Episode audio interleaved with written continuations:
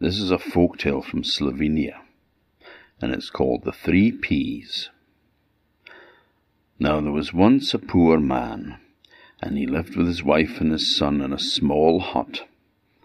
Now it came the time that he didn't have any money to buy any more food, so he told his young son he would have to go out into the world and find his own fortune.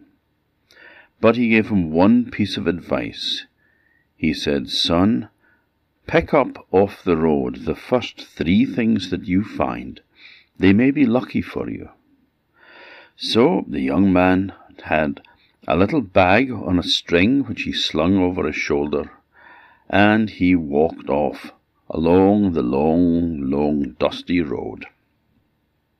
Now he'd walked for a while when he saw that there was a pea lying in the middle of the road. Remembering what his father had said, he picked the pea up and he put it in his bag. And he carried on walking along the road again, and he found a second pea. So he picked it up and he put it in his bag along with the first. And then he walked and he walked, and there in the middle of the road was another pea. So he picked it up and he put it in the bag along with the other two peas. And he walked and he walked for a long, long time until he was very tired. And he came to a castle, and he went and knocked at the door. The castle was, was uh, the door of the castle was answered by the countess who lived there, who had her daughter alongside her. Now the daughter was about the same age as the young man, and the two of them looked at each other. And, you know, this young man was very, very handsome, and the girl was very pretty. And they looked at each other and they smiled and blushed a bit. And the mother, the countess, she looked the young man up and down and up and down, and she thought he was such a good looking and well mannered and polite young man that she started to have her suspicions about him. Maybe he wasn't what he seemed. He asked if there was any chance of a shelter for the night, and she said, Of course, come in. So in he went. Well, the Countess went off to the Count, her husband, and said, You know, there's a young man who's come here for shelter under our roof tonight, and he's just dressed like a peasant. But he's so handsome, and his bearing is so noble, and he is so polite, that I think that he is actually a nobleman in disguise. I think that he is an important person who is going around just seeing how the other people in this in this kingdom lives. I think we should take him in and be good to him. I've always gone with your counsel, said the Count. You're a wise woman, and if you say so, then I'm happy to agree and go along with it. So the young man was given food, and then the Countess decided that she would put him to a test. Now, she said, if he really is a nobleman, if he really is a wealthy man in disguise as a beggar, then we will give him an uncomfortable bed for the night. And you, she said to one of her servants, I want you to hide under the bed and I want you to report back to me tomorrow morning what sort of a night he had. If he truly is a nobleman, as I think, then he will not get a wink of sleep in that uncomfortable bed. He would be used to better things. So, that evening, after they had eaten, the young man was led to his room by the servant and he was shown to a very poor bed. It was a wooden bed, and it had a straw mattress under it. Now, this would have been absolutely fine for the young man. He didn't sleep on anything better than that himself. But he was worried that the only possessions that he had in the world was in that bag that was slung over his shoulder. And he worried that maybe, maybe the people in the castle weren't honourable and they might try to steal his meagre belongings. So he decided to put the bag under his head that night to sleep, rather than hanging it up. Now, the thing is, the bag didn't have any fastenings on it. It was just an open bag. And whenever the boy put the bag down on the pillow, then the three peas that were in it would roll out. The one would roll out pop, and he would pick it up and he would put it back in and pop. Another one would come out, and he would put it back in and pop. Another one would come out. So he would put that in and pop, another one would come out. And that went on all night. He got no sleep. He was twisting and turning in his bed, catching his peas and putting them back into the bag. Now the servant who was asleep under the bed, well, he wasn't asleep, because he couldn't get any peace with the young man above him twisting and turning this way and that all night long. No sleep for either of them. In the morning, the servant went to the Countess, and she said, Well, what sort of a night did he spend? Very bad, he said. Terrible. He twisted and turned, and he squirmed all night long. I thought that the bed was going to collapse on top of me several times. He twisted and turned that much. I knew it, she said. I knew that he was a nobleman in disguise. If he was a poor man, he would have slept happily on that bed. Ah, he's used to better things. So she went to her husband, the Count, and she told him all this, and said, I think that we should invite him to stay for another night. I wanted to put him to another test. Of course, my dear, he said. I am happy to leave it to you, because you are a wise woman. And so, the young man was treated very differently that day. They entertained him lavishly in style. And the daughter, well, she was there as well, and the two of them spoke together, and they giggled and laughed together, and they hit it off like a house on fire. You could too that those tell that those two were just made for each other. Well, their big meal was prepared, a lovely feast with wonderful food, and wine was dished up as well, and the young man thought, well, well, I have been lucky, and they are so kind to me. And of course the Count and Countess made a big fuss over him. They couldn't do enough for him. And he was very, very happy with the way that things had turned out. So, that night, they said, We will send you to your room now. I hope you have a good night's sleep. And the same servant he was charged with the same thing that night. He led the young man up to another room, which was far bigger and much grander, and it had a wonderful big, soft, fluffy feather bed. And the young man lay on the bed and he sank into it, and oh, it was like sleeping on a cloud. It was wonderful. And he s- felt so safe there he thought that these people were so honourable, so decent and kind, that he had no fear about his bag being stolen. So he hung it up on a hook, and there it sat all night with the peas inside it. And him, he slept like a log, and the servant under the bed, he slept like a log too. And in the morning the servant went to the countess. The countess said, Well, what sort of a night did the young man have? Oh, he had a wonderful night. Oh, he slept like a log. I knew it, she said. I knew that he would appreciate the finer things in life. He truly must be a nobleman, maybe even a prince. And he's come out to see how the people that he rules live. Well, she said to her husband, the Count, have you noticed the way that the two young people have been acting? I have, he said. Do you think love is in the air? I do, he said. Could you think of a better man for our daughter to marry than a prince?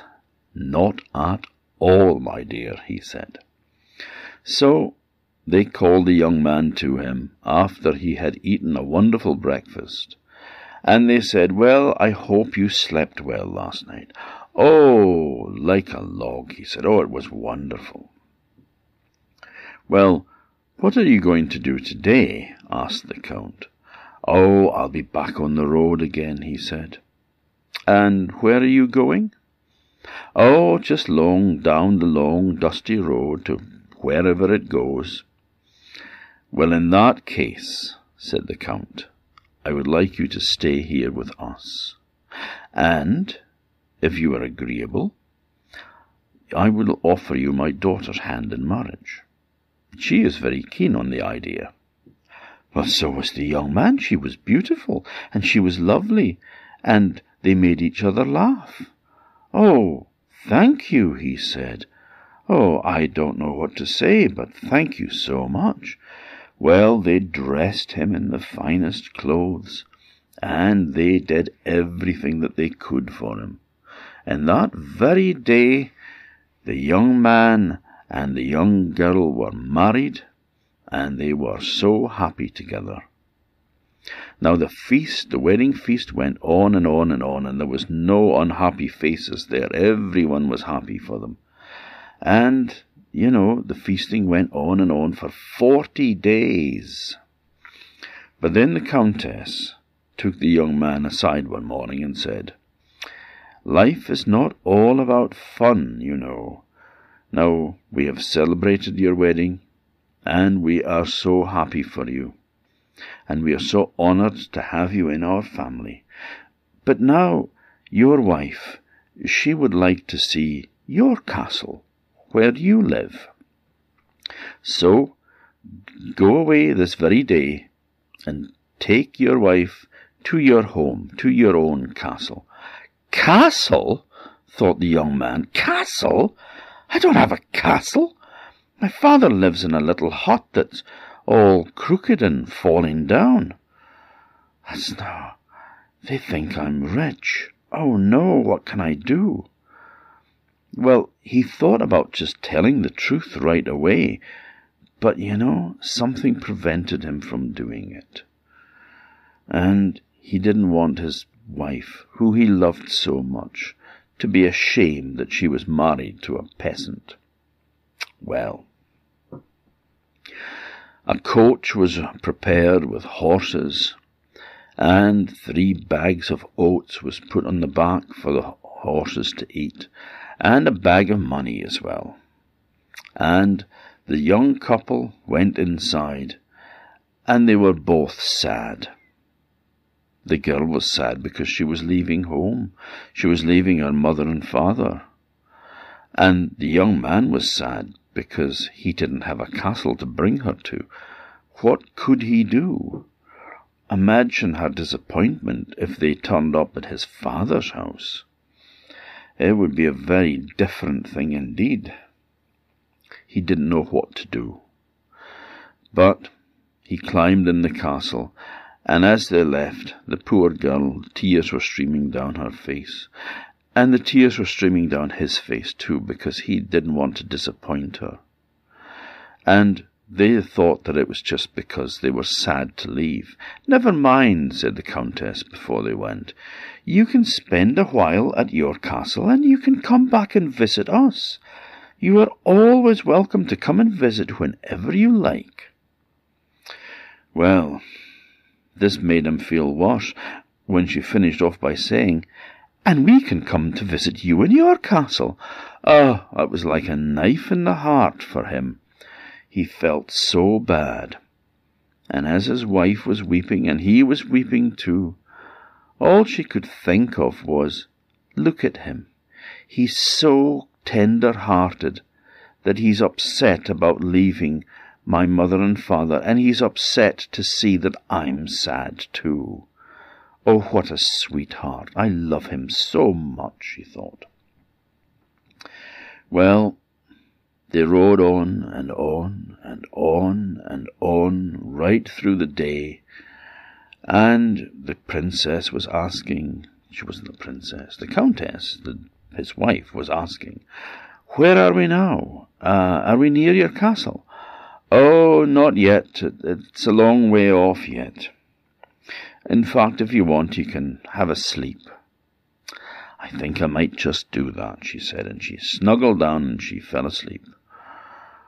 It became dark, and the coaches were still going along the road, and there was still, of course, no castle.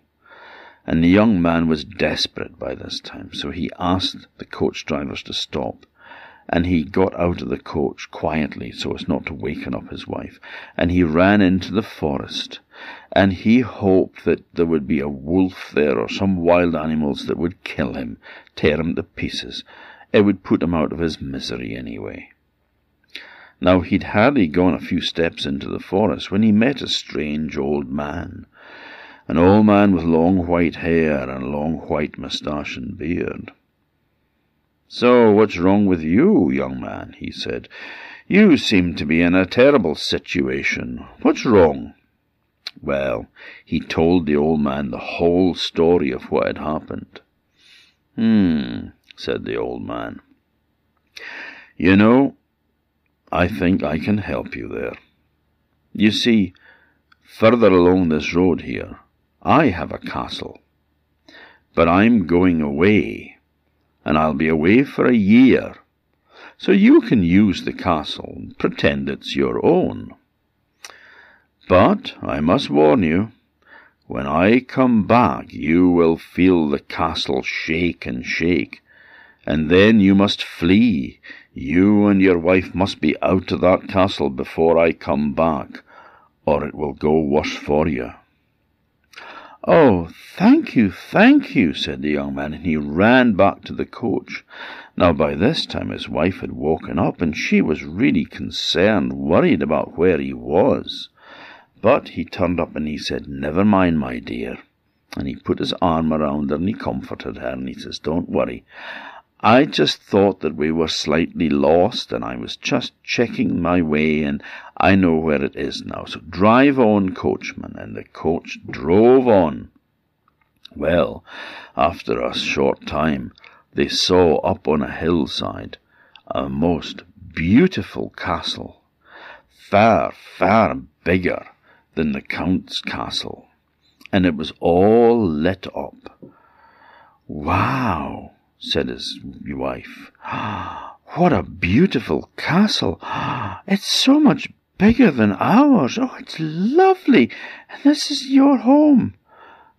yes, said the young man. Oh, he didn't like to lie to her, but he didn't want to disappoint her either. Now they arrived at the castle, and all the servants were lined up waiting for them and they all bowed low and they curtsied as they went past. Oh, this is magnificent, she said, and went in, and oh, it was so beautiful. And there was a good meal prepared for them as well. Well, they sat down and they ate, and oh, it was so lovely. And then they went up to their bedchamber, and Oh, it was magnificent, a huge four-poster bed, all gold gilt and beautiful and sparkling and, and so soft when you got into it. It was just like a big fluffy marshmallow. Oh, it was wonderful. Well, time passed, the weeks passed, months passed, and it was getting to be a year since they had arrived at the castle. Now the young man had been so happy that he thought nothing about what the old man had warned him about coming back in a year's time and them having to be out of the castle. Well, one day what should happen but the castle's walls started to shake, and the ground shook underneath them, and oh, it was terrible. It was like an earthquake, only a hundred times stronger. It was, the whole place was shaking. They thought the castle was going to come down. And then he remembered that the man was coming back. Oh, what to do?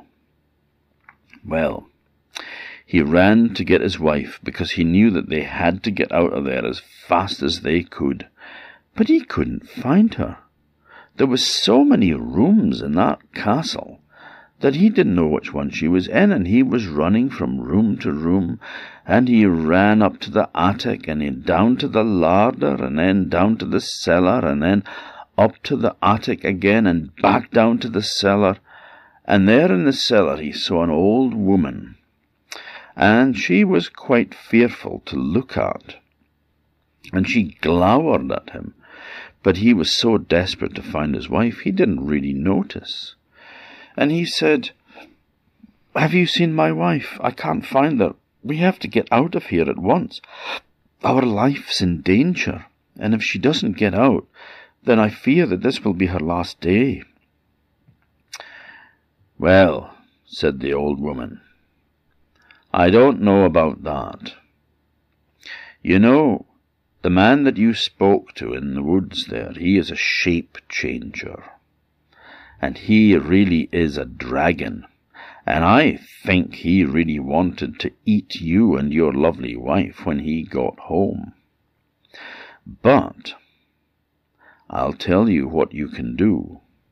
Go to the cook and order her to take the wheat that was sown seven times and reaped seven times, and grind it seven times on the millstone, and then knead it seven times into a loaf of bread, and then bake the loaf seven times, and then put that before the door of the castle, and all will go well.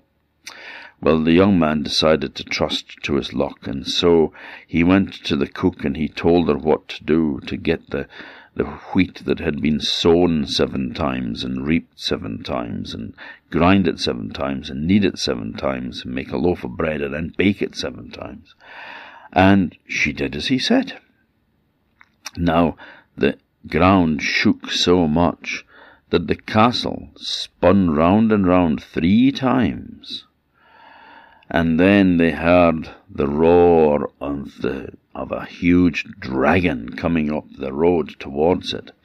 And when the young boy went out, he saw the most terrible dragon. It had seven heads, and in each of the seven heads it had seven tongues, and it shot flames seven foot long into the air, and it said, I smell people in my castle. Well, is the loaf ready yet? Is the bread baked? said the young man. Not yet, said the, the cook. Again the monster roared, and the castle spun around six times.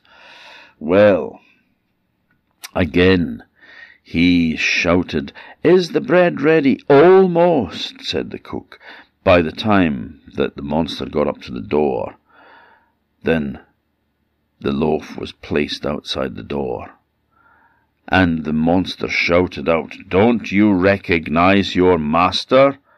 Open up my iron gate. And it had said, No, unless you had been sown seven times, and reaped seven times, and kneaded seven times, and baked seven times, I will not open and the monster struck himself against the walls so heavily that the castle spun round and round and round. And then he again said, Open the door for me, your master. No, said the bread, unless you have been sown seven times, reaped seven times, kneaded seven times, baked seven times, I will not open. And he smashed himself against the door again, and the castle spun around even harder.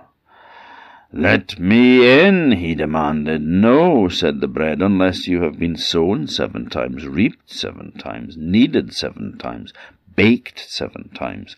I will not let you in. And the dragon hurled itself against the door with such a mighty blow that it knocked itself into a thousand pieces. It smashed totally, and that was the end of the dragon. And so the young man and his wife could live happily in that castle full of riches for the rest of their day.